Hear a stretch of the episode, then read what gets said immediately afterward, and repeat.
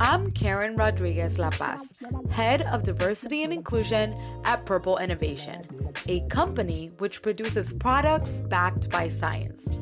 You might know us for our mattresses, pillows, and seat cushions.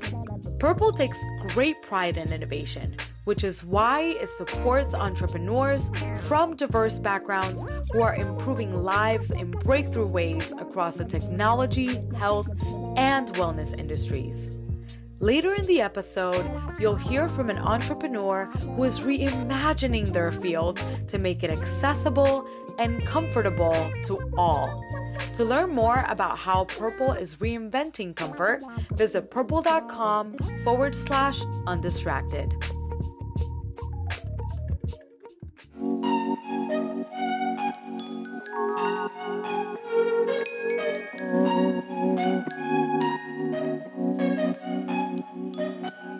Command engine start. Two, one. Go, Jeff! You are going to space! Hey y'all, it's Brittany. You know, it must be nice. Just shuttling off to space and leaving behind a planet full of racial disparity and food insecurity, a pandemic, poverty, and pollution created in part by the fact that you don't have to pay your fair share of taxes. I know I'm not the only one rolling my eyes at this. Y'all have read the headlines? The billionaire space race is the ultimate symbol of capitalist decadence. Space race for Bezos, Branson, Musk is a mere vanity project. And my favorite, leave the billionaires in space. This may be the summer of space, but y'all, black folks have been calling out this flying circus since the summer of soul. Here's a clip from Questlove's new documentary about the 1969 Harlem Cultural Festival, in which a TV reporter asks people in Harlem what they think about the fact that a man has just landed on the moon. I think it's very important, but I don't think it's any more relevant than, you know, the Harlem Cultural Festival here. I think it's equal.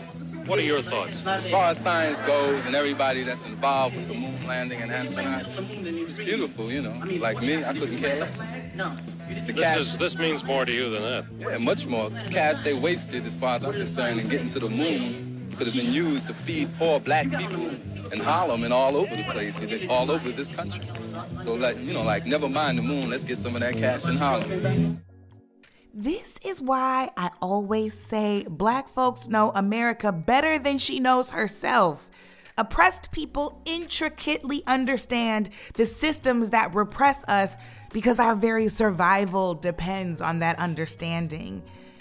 And it's not just that corporate giants are wasting their undertaxed money on giant phallic space travel when we have so many problems here on Earth. It's that the world's richest straight white dudes are getting to drive the agenda on space exploration for their own selfish sake. Like, I'm not against space. Hell, I think it's magnificent. You'll hear more about that later in this episode. But I'm against this me first approach to space, which kind of takes everything that's not working here on Earth and just exports it into the universe. Honestly, I wouldn't even mind if they stayed up there and just let us fix what they broke down here. Because we are undistracted.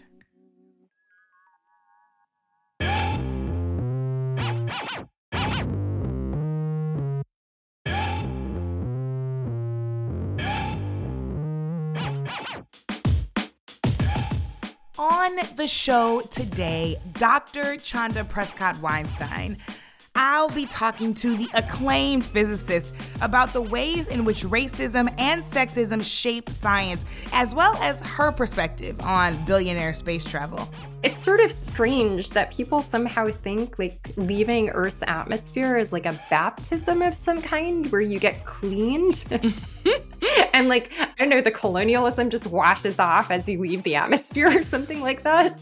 That's coming up, but first, it's your untrending news.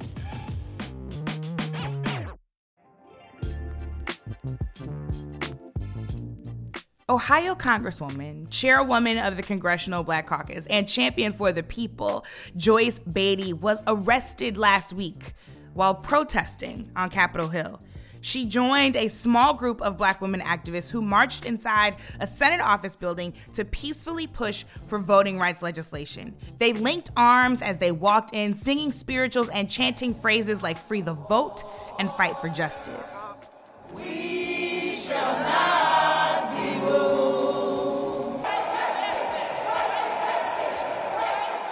They were calling for the Senate to pass the For the People Act, the Democratic Elections Reform Bill that was blocked last month, and to pass the John Lewis Voting Rights Advancement Act.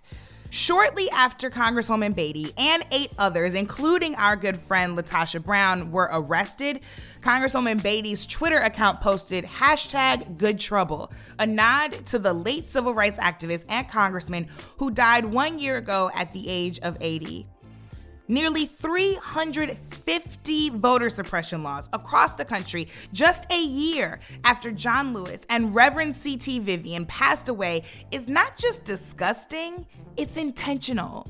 The GOP is playing in our faces. And some of these Democrats, y'all ain't riding hard enough if you ask me. So you need to do what we elected you to do. Speaker Pelosi and Leader Schumer, why don't you take a page out of Congresswoman Beatty's book and get your House and Senate in order? Pass the For the People Act, the John Lewis Voting Rights Act, and DC statehood. I'm dropping some phone numbers in the episode description right now so all of you can call your senators and tell them Joyce Beatty and John Lewis sent you. Here comes Allyson Felix. Allyson is racing her way back into the top three. It might be Father's Day, but the mums are the stars of the show today. Now, six time Olympic gold medalist Allyson Felix is helping out her fellow athlete moms through a grant program. The American track and field star has partnered with her sponsor, Athleta, and the Women's Sports Foundation to create a fund which will give Olympian moms $10,000 to help with their childcare needs. Nine recipients have been chosen so far, including hammer thrower and badass activist Gwen Berry. In recent years, Allyson has spoken out about a number of issues athlete moms face, like her being assigned roommates during competition while needing to care for her toddler. And in 2019, she wrote a powerful New York Times op ed criticizing her then sponsor, Nike, for its practice of slashing athletes' pay during and after childbirth. I am a strong black woman, and I fight for my daughter and for all women. I'm grateful for Allyson's goodwill and her thoughtfulness, and I'm also annoyed that she should have to do this in the first place. The Olympic Games, its sponsors, and the host cities, they make a pretty penny off of those athlete sacrifices. Quality childcare should be the norm, not some charitable exception. And Allyson, as you return to the Olympics for the fifth time with your daughter, we'll be cheering for all that you do on and off the track. Finally, Democratic Senators Elizabeth Warren, Ed Markey, and Al Green, not that Al Green, are proposing legislation to rename American landmarks which currently have racist names. We're talking about more than 1,400 rivers, lakes, and mountain peaks that include offensive slurs for black people, Latinx people, and indigenous folks. One mountain is drawing the attention of some state lawmakers Negro Mountain, Negro Creek Road, Negro Bar State Park, Negro Head Rocks, Runaway Negro Creek. Apparently, more than 600 landmarks still have the word Negro in them. The bill, called the Reconciliation in Place Names Act, would establish an advisory board of civil rights experts and tribal organizations to review these questionable landmarks and oversee the process of getting them renamed. I think it's easy to think about these things as just symbols, but this is about national memory. It's about culture, helping to set what's acceptable and what's not, and doing it in subtle and obvious ways. So let this be a step in how we see and treat Black people, Latinx folks, and our Indigenous siblings. Coming up, I'll be talking to Dr. Chanda Prescod Weinstein about the connections between space, science, and social justice. right after this short break. And now, a featured entrepreneur from the Undistracted Spotlight brought to you by our sponsor, Purple. Hi, my name is Dr. Priscilla Johnson, founder and CEO of EcoBellis, a small business creating non toxic, eco friendly cleaning supplies. I started EcoBellis in 2009 in North Carolina to protect the waterways that traditional cleaners pollute. Not only are our products sustainably packaged and safe for waterways, they are also safe for kids, pets, and adults alike to breathe in. 14 years into starting this business, I still have more dreams to expand and continuously improve our offerings. I don't believe that people have small businesses because our dreams are not small. My dream is to impact the environment, and that is no small vision. Thanks, Priscilla. Our sponsor, Purple, is also helping prioritize health and rest with their comfort technology products. Visit purple.com forward slash undistracted to see how you can build a comfortable life too.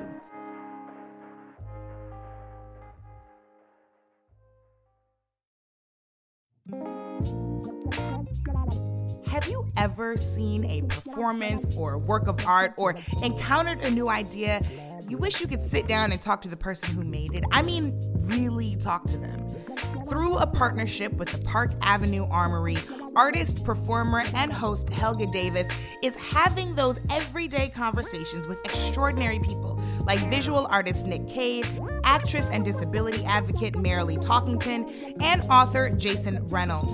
Listen to Helga, the Armory Conversations, wherever you get your podcasts. And we are back. So, first, Richard Branson, and now Jeff Bezos. The billionaires have really been busy blasting off into space. And there's a lot of excitement drummed up about the world's richest white guys and their suborbital joyrides. However, my guest today wants us to imagine a world where people of all ages, backgrounds, genders, and ethnicities have equal access to the beauty that is space. Dr. Chanda Prescod Weinstein is a professor of physics at the University of New Hampshire and the author of the new book, The Disordered Cosmos. In it, she argues that the ability to see and study the night sky shouldn't be a luxury, but a fundamental part of what liberation looks like. As one of the few Black American women to hold a PhD in physics, she definitely brings a refreshing approach to exploring the cosmos. Chanda, thank you so much for joining us. I'm so excited to talk to you. Thank you so much for having me. Okay, so before we get into quarks and leptons, I really want to start with you. You grew up in East Los Angeles, and you say you were 10 when you decided to become a theoretical physicist. Like, I didn't even know what that was when I was 10, but here you are making this beautiful life choice after watching a brief history of time about Stephen Hawking. What was it about physics that made you fall in love with it? I already knew I really liked doing math. I was very, very excited about math, and I had been taking some science electives at my my public school, and I, so I think my teacher had told my mom that I seemed to really like the physical science stuff. And so my mom took me to see this documentary, A Brief History of Time. And in the middle of it, they were talking about how Einstein hadn't figured out what happens at the center of a black hole and that we use math to do this kind of research and that this was what Stephen Hawking's job was. And I was like, yo, I need a job when I grow up. And that's a job that I can have where I get to do math all day hmm. and I get to figure out things that Einstein couldn't figure out. It was like an amazing collision of all the things that I felt like I needed out of life in one place. I love that. I love that. And you also said that you were attracted to particle physics because it seemed so completely far away from the problems that your activist parents were were working on and dealing with. I do think in hindsight, obviously I was 10, so I wasn't really having like deep, complex emotional conversations with myself. but in hindsight, my assessment of the situation is definitely that you know, it seemed like it was something pure and far away from the problems that society has. And I was getting exposed to the problems of society a lot. not just because of like where I grew up and the struggles that my mom and I were having like socioeconomically and the racism that you know we had experienced but also mm-hmm. because it was a constant topic of conversation in my family. So the idea of something that allowed me to get a break from that seemed like pretty exciting. And then dun dun dun turned out that they weren't all that separate after all. I'm wondering when it became apparent to you that learning about the universe and racism were actually just not separate matters. It took me a long time to fully accept it. And I think part of that is I was resistant. Um, we're trained into this mythology about how science is separate from politics and science is separate from society. Mm. That's part of how we're socialized. I think just as, you know, the general public. And then I think students of science in particular are socialized into that. And I think on top of that, you know, I had a vocabulary for talking about, you know, racism and sexism and homophobia like on the street and in social interactions, but I didn't really have the vocabulary to talk about how all of those things operate at a structural level. And so it was as I was a graduate student and I was kind of examining the experiences that I had had in college and the experiences that I was having in graduate school that I had to find the words to describe what I was witnessing and sometimes experiencing.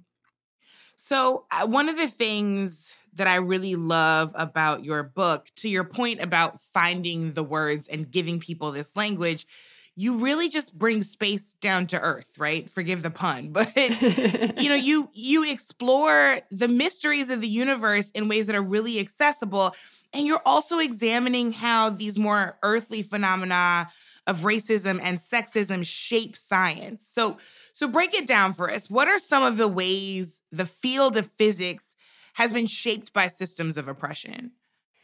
One of the examples that comes to mind when I think about, you know, what shaped me and what caused me to go out and look for that vocabulary was um, when I was a, a graduate student at the University of Waterloo in Canada. And there was a woman there who was a postdoctoral fellow, which meant she already had her PhD. And she had a kid. And she was harassed for having a kid by by her supervisor. When she was thinking about having a second kid, she was told that you know, they expected her not to be stupid enough to do something like that. And mm you know, the, the one comment I'll make about that is that it shaped my sensibilities as a graduate student about what kinds mm. of things I was allowed to do if I wanted to have a career in physics. But also, ultimately, it was such an emotionally devastating and professionally devastating experience for her that she left physics.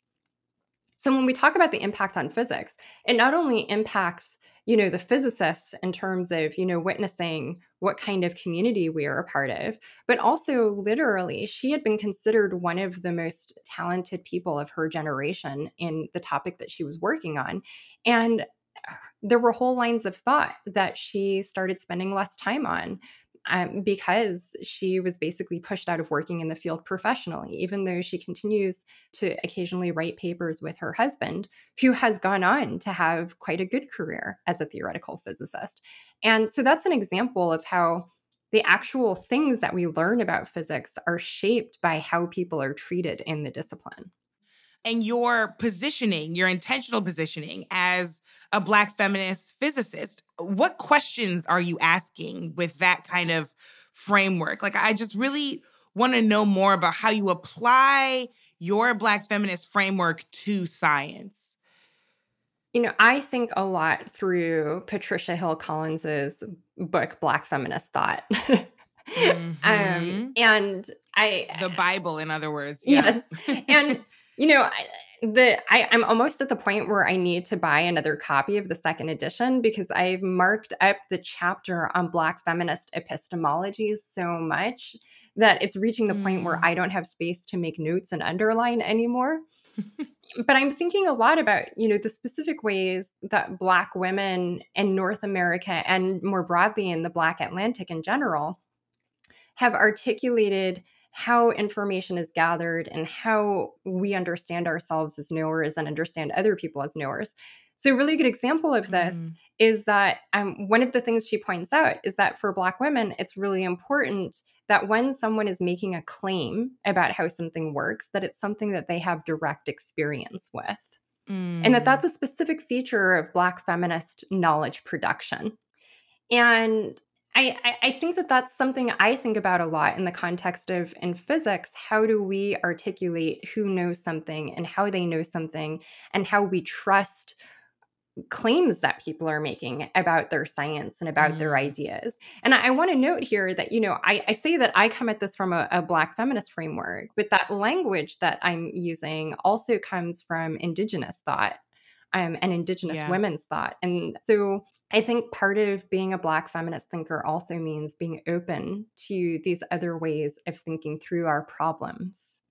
I love that because obviously, as we've discussed, the field of physics is shaped by systems of oppression.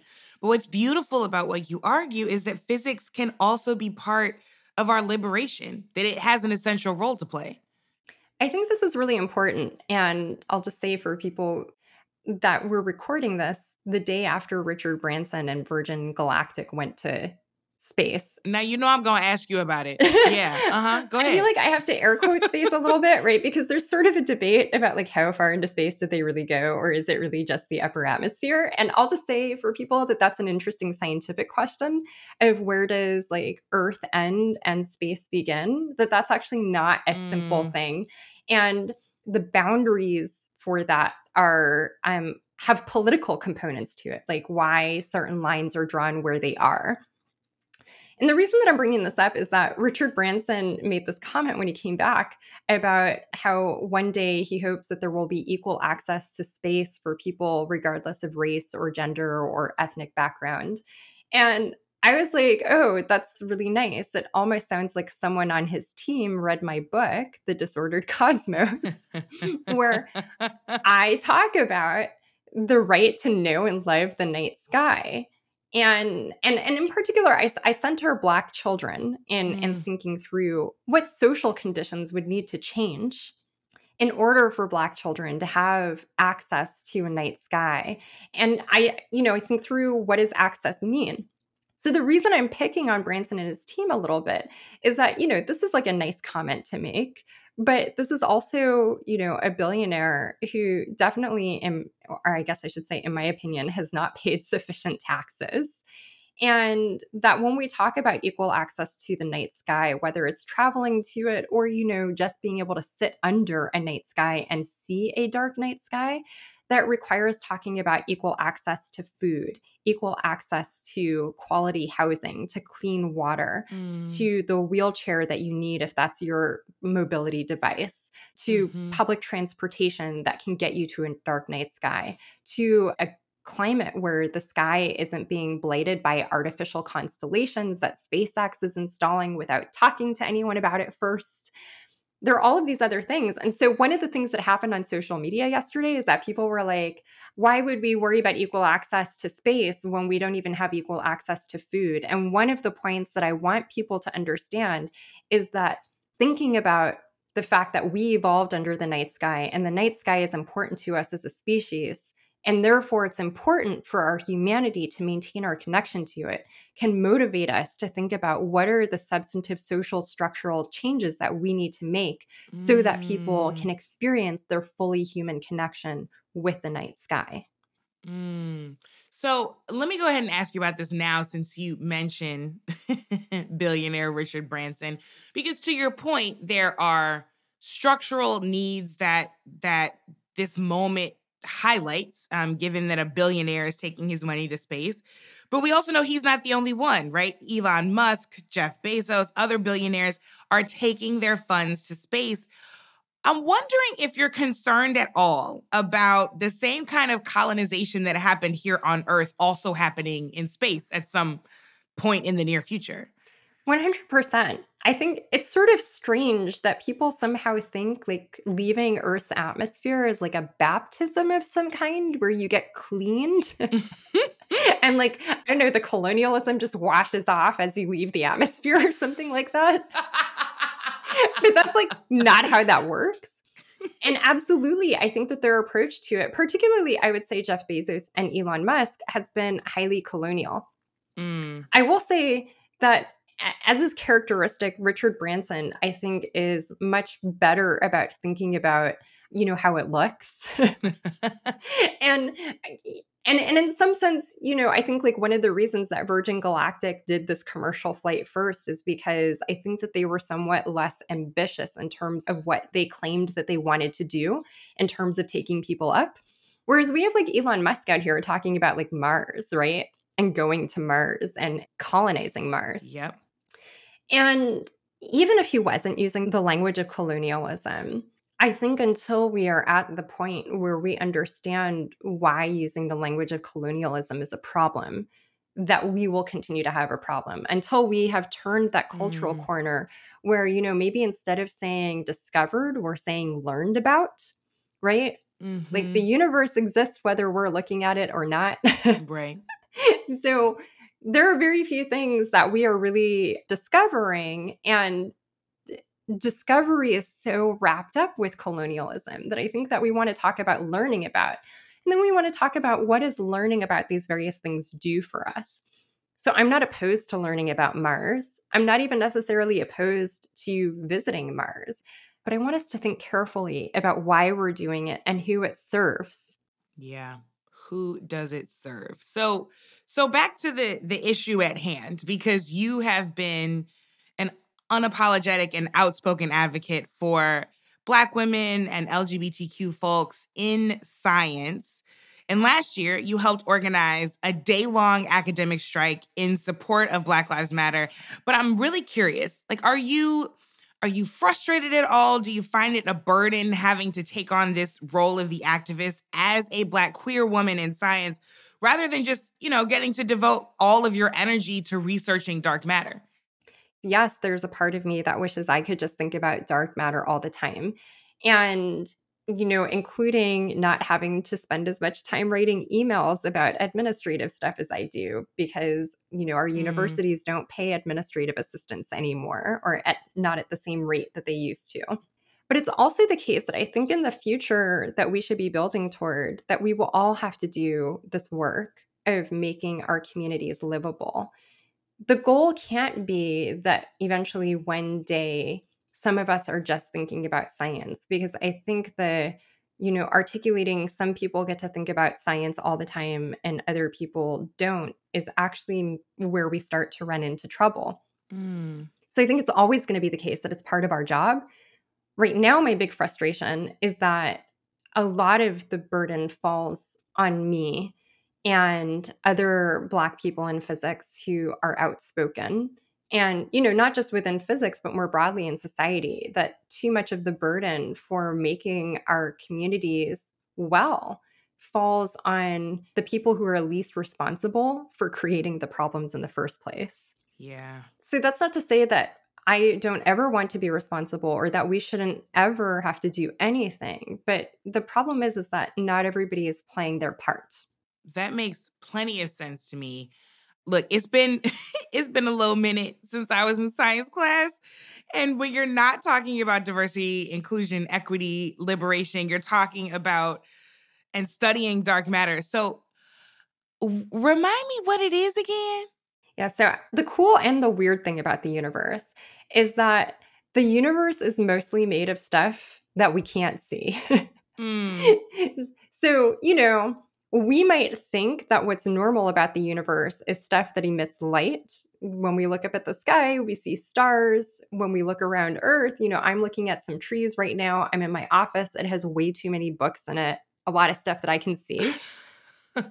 we are actually the cosmic weirdos because the majority of the matter in the universe is something that we call dark matter. It's about 80% of the matter in the Mhm. universe. Dark matter is a little bit of a misnomer because it might make you think that it has like some kind of dark color or that it absorbs light or something like that. But actually, light goes right through it. So it should probably be called invisible matter or transparent matter. Hmm. So this this form of matter is completely dominant. It's most of the matter in the galaxy. It dominates how galaxies evolve. And that's not to say the stuff that radiates the luminous matter, like us and like gas and stars, that's important too. So I'm not saying it's not important, but dark matter is a really major component of what galaxies are made of. I mean, you're also the first Black woman to hold a faculty position in theoretical cosmology, and one of only a few Black women to have earned a PhD in physics.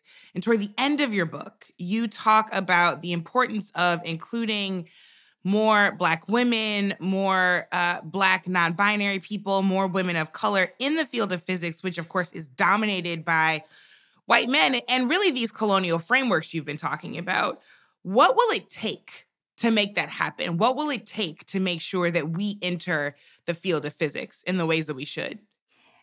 I appreciate you saying in the ways that we should at the end of that question, because I think that there are really two scenarios that we are looking at. You know, there's redecorating the table of power, which I'm probably poorly paraphrasing Adrienne Rich there, right? But there's basically coloring in the structures as they exist now and saying, oh, yeah, we have Black women, we have Condoleezza Rice. She's highly accomplished now. There's that version of events where it's like, okay, yeah, but she was in the Bush administration. And, you know, that was not a good look. Mm-hmm. And so I think that the question that we have to ask ourselves is not just about welcoming people into physics, but what physics we welcome them into in terms of, and by physics here, I mean community. What are our values? What is our orientation towards supporting human life and the ecosystems that we depend upon? And I think that that has to be part of our conversation. And I think you know, maybe this is going to sound unfair, but those of us who are Black, those of us who are Indigenous, those of us who have experienced historical marginalization can bring the perspective of why these structural changes are really important into physics. Mm-hmm. So rather than assimilating, we can actually just show up and say, yeah, particle physics is awesome, but we're going to do it like this. What does that like this look like? What what are those unique perspectives that that black folks can really bring into the space um, and bring into physics that you feel like are missing you know, I think that one difficult conversation that we have to have is about the dynamics of patriarchy and within our community, mm. right? That patriarchy doesn't have a color line. Yeah. You know, I think the other thing that we we really need to spend more time on is talking about colorism in physics. You know, why is it that, for example, me, the first Black woman to hold a tenure track faculty position in theoretical cosmology, I'm light skinned. I don't think that's a hmm. coincidence. Mm. And that's not to say that I haven't worked hard, but also the barriers would have been worse for me if I had been darker. So these are all, you know, conversations that I think we we can and be having and we should be having and that we we bring to the table. And then at the end of the day, I think we know how to be uniquely motivated by the question of what would it take for a black child to have access to a dark night sky. And by access, I mean that they're not hungry, so they can really sit and look at the sky and not be worried about whether somebody's coming home, about their parents being overworked, about not having enough to eat, about violence in their community from the police or anybody else we know how to ask those questions because our movements have been doing it for centuries. Yeah. You say that the main message of your book is freedom. And I'd love to just hear your thoughts on that as we end. Yeah, I was definitely thinking through Robin D.G. Kelley's um, Freedom Dreams, and that freedom dreams is what Black liberation movements do. and so mm. I'm, I'm mm. thinking about what is the role that physics and astronomy can play in freedom dreams and also understand that for those of us who are Black and find ourselves enchanted by physics, enchanted by astronomy in these like deeply technical, like we want to sit down and work out the math kind of ways, these are what our freedom dreams look like. And we have to make sure that our community conversations make room for that and that um, we we struggle for the right to have those mathematical freedom dreams too, and not in a way that's assimilationist, but in, is in a way that supports the liberation of our communities and the thriving of our global ecosystem, which you know has traditionally been treated like something that we control, but it is actually something that we depend upon for our very survival. Well, Dr. Chanda, you are so brilliant, and I am so grateful for all the ways that you are working to free us more and more every day. And thank you for reminding me of what dark matter is. Don't judge me. now, I love talking about it. I also really love telling people that it's invisible and not actually dark. all right, invisible matter it is. Thank you so much for all that you do and for spending some of your time with us. Thank you so much for having me.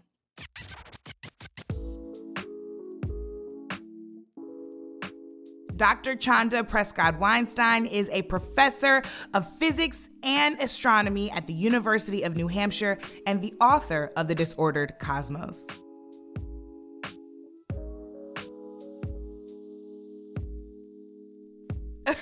Y'all, as if colonialism could just be washed off like some sort of baptism as these billionaires leave the Earth's atmosphere. Uh, no. I appreciate that Dr. Chanda is not against space exploration. She just wants us to think carefully about why we're doing it and, most importantly, who does it serve? As it stands right now, not all of mankind, that's for damn sure. So, if wannabe astronauts like Branson and Bezos and Musk really want to compete with one another, how about they race to pay their fair share of taxes and pay their workers a livable wage and race to stop busting the unions that those workers want to build? Oh, and stop destroying the only habitable planet we've got so that every child can have access to the night sky. In the words of Dr. Prescod Weinstein, creating a just society on Earth is the best way to build a just future for space.